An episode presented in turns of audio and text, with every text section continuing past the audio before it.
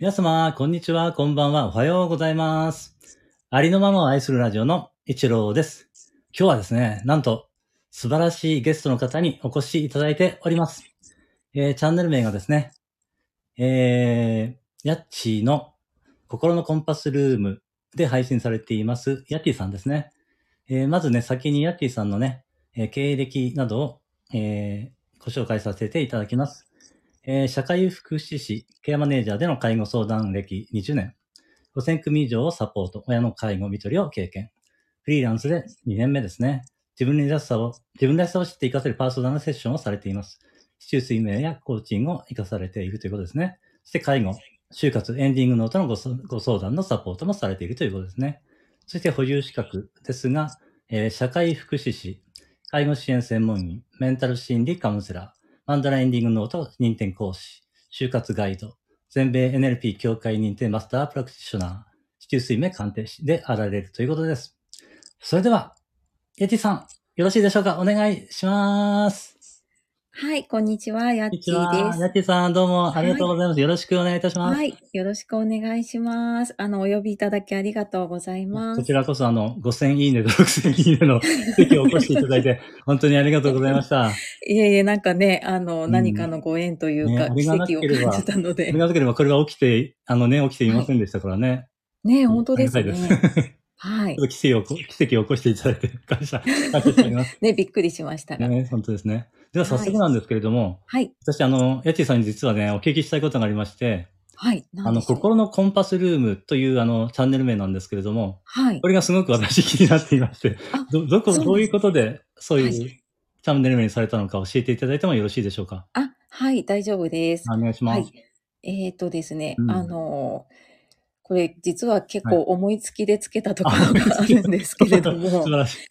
そうで、あの、心のコンパスのコンパスって、はい。あの、羅針盤の方のコンパスを、どうん、私イメージをしていて、で、うそう、あの、なんかこう自分の心のコンパスをはい。信じられるように寄り添っていけたらいいなっていう、はい。なんかそんな思いを込めて、あの、なるほどね。初めて配信するときにパッてつけた割には結構私気に入ってずっと使ってます。なんかすごい気になるチャンネル名ですもんね。そうですねあ気。になりました。私すごく気になってたんです、実は。ああ、そうなんですね。なかなかお聞きする機会なく、今聞けてよかったです。ああ、そっか、そう。私も最初の頃に多分ね、あの、なんか話したかもしれないんですけれども、そう、多分最近の方だとかなりね、遡らないとあそっか聞けなくなってしまってる配信になっているの確か2で。年、確か最近に2周年を迎えられたんですよね、確かに。あ、あ、そうです、そうです。2年迎えたばかりでですねもうねはい。結構長くね、されてるんですもんね。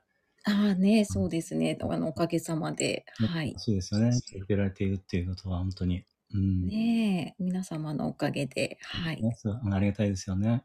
ねえ、本当ですね。ねそして、あの、もう一つですね、お聞きしたいなと思っていたことがありまして、はい。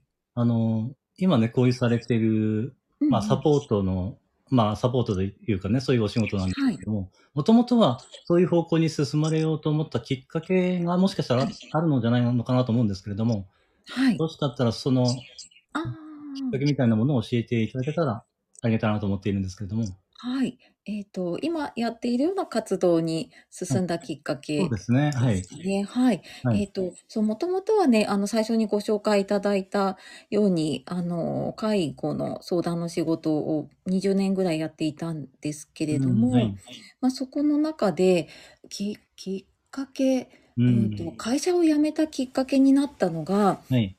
あの、全然これ、わ、私のっていうよりは、自分の子供がですね、あ小学校に上がるときに、はい。あの、よく言われる小一の壁というあ、そうもなんので、うん。ちょっと仕事を続けるのが難しくなったので、あなるほど。うんで、まあちょっと悩んだ末、一旦辞めようと思って、はい。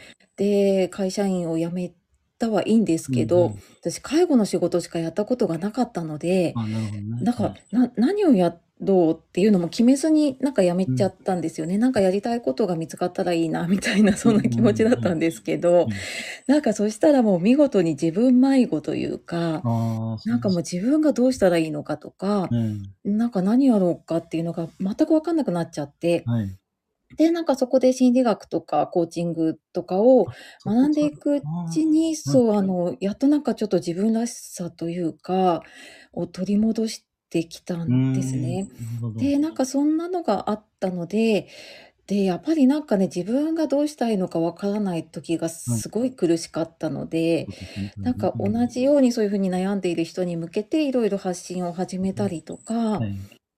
で、まあなんか発信していくうちに、じゃあちょっとなんか個人的にできることないかなって言って、なんか本当にちょっとずつちょっとずつやっていったのが、今のその個人向けのサポートだったりとか、はあとは、まあその介護とか就活とかは、まあ元々のね、仕事でちょっと活かせるものがないかなと思って、はい。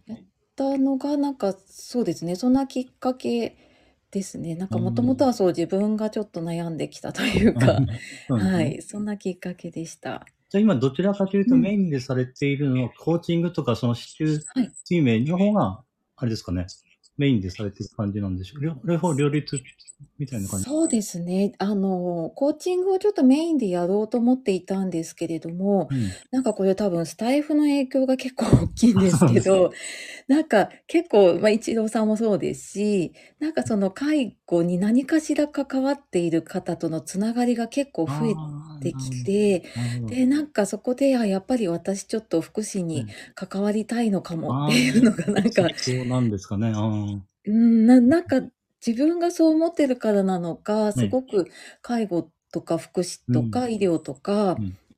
なんかそういうのに関わりある方と結構つながりが増えてきたので、ちょっとやっぱりそっちも、うん、なんかやりたいなと思ったので、今、うん。半半々までいかないですけど、はい結構両方やっている感あじですそうね。なんですねうそうですね。ん。そちらもう20年以上されてきてるわけですから、もう本当にプロフェッショナルですもん。そこをね、やらないのはすごくもったいないというか、そうですよね。そこやるた方が絶対いいですよね。必要とされます、なりますよね。そうですね。そう、あ、今日話したのかな、ちょうど。はいなんかそう思いながらも、なんか現場にいないっていうちょっと後ろめたさがああ、って。そうなんですか。へーうん、ななんか他の人から見ると多分ね、な、なんでそんなの気にするのって感じかもしれないですけど、うん。ちょっと思っちゃいますよね。そう、なんかやっぱり介護の現場の大変さを知っているので、はいねなんかそこにいないのに、なんか自分が何ができるんだろうっていう葛藤はすごいあそうなんですかたんですけど、でもなんか逆にいないからう、んうん、なんかできることがあるかあーそうなってですね最それもね近、そうです。なんか離れて見えることってあね、やっーそうぱりありますよね、それね。ありますよね。はいはい、間違いません。うんはいはいはい。そう、なんか客観的に見れますよね。うん。ね、そうですね。ですよねで、なんか、はいはいうんまあそこに気づいて、ちょっと最近は結構、はい、そんな方向けのサポートとかも、はい、なるほどやっね。てる感じですね。なんですね。素う晴らしい。されてますね。私もお世話になってるなってるのは、あの、す好きに生きてるんで。たまにお世はい話になってるんですけど、大変ですよね。なんか見ててわかるなって感じがするんですけどね。はい、ねいらっしゃるのでね。うん。うん。そうですか。まあ、そういうことで、多分ご縁があったんだと思いますけど。あああ、そう、そうですね。な、うんなんとなく多分やっぱり、うん、な、な、なんかそういう関わりありそうな方ってね、ねな、なんか、うん、つながるというかそうですね。ねな。んかそこがなんか不思議ですけどね。ね、不思議ですよね。うん特にスタイフでのつながりにそれを最近感じてます。ああ、同じですね、あ、私同じですか、も。やはり。なんかやっぱりそういうのね、なんかあるんですね。なんか、ね、そう、あの、一郎さんのチャンネル聞かれてる方も、はい結構、ね、そういうのに関わりある方とかも多かかったり、多い感じがしています、私も。そうですよね。はい。うん、なんかそうん企画に参加させていただいたときに、あ、なんか結構こういう方多いんだなっていうのを、あーうん。まあ、私、あの、プロフィールに難病というふうに書いて、そういうことも関係してるんですかね、もしかしたらね。うんそうですね。見ると、そう、なんか私は多分元の仕事柄、うんあの、やっぱり目に入っああ、なるほどね。あですよやっぱりね。そういう仕事をされてる人はそういうのが目にパッと入りやすいんですね、やっぱりね。うん、な、な、なんかそう、わ、わか、わか、わかるわけじゃないけれども、あの、そう、関わったことがあるなとかっていうので、うんなんとなくちょっと身近に感じるところは。なるほうどね。ん。そっかそっかそっか。ただ今日の配信でなんか、されうんあ、何でしたっけ？何かえー、なんかライブに行かれた話もされてた。確かに。ああ、昨日かな、えっと、ミスチルですね。あ、ミステル、あ、ミステルラブだったんですよね。確かに。確かになんか、どっかで聞かせていただいたような気がしてるけど、どうでした？か、はいねえっと、そうそう、昨日、あの、小さな笑顔の、あはい、あ企画に参加しながら、えっと、そうですね私が一番の笑顔になったっていうですね。あ、そこもなんかお聞きしたいなとは実は思っていたんです。あはい。、そうなんですね。うんうんうん。はいはい。もうずっと前からファンなんですよね、確か。そうなんですよ。もうデビューしてちょっとうんくらいかな。なんかミスチル世代が今結構若い方にも広がっているのでああれなんですけど、えーそう、け結構でもね、なんかうん自分のその時代とともに来たかなっていう感じで、うんずっと共に、はい、うん音楽を聴きながら。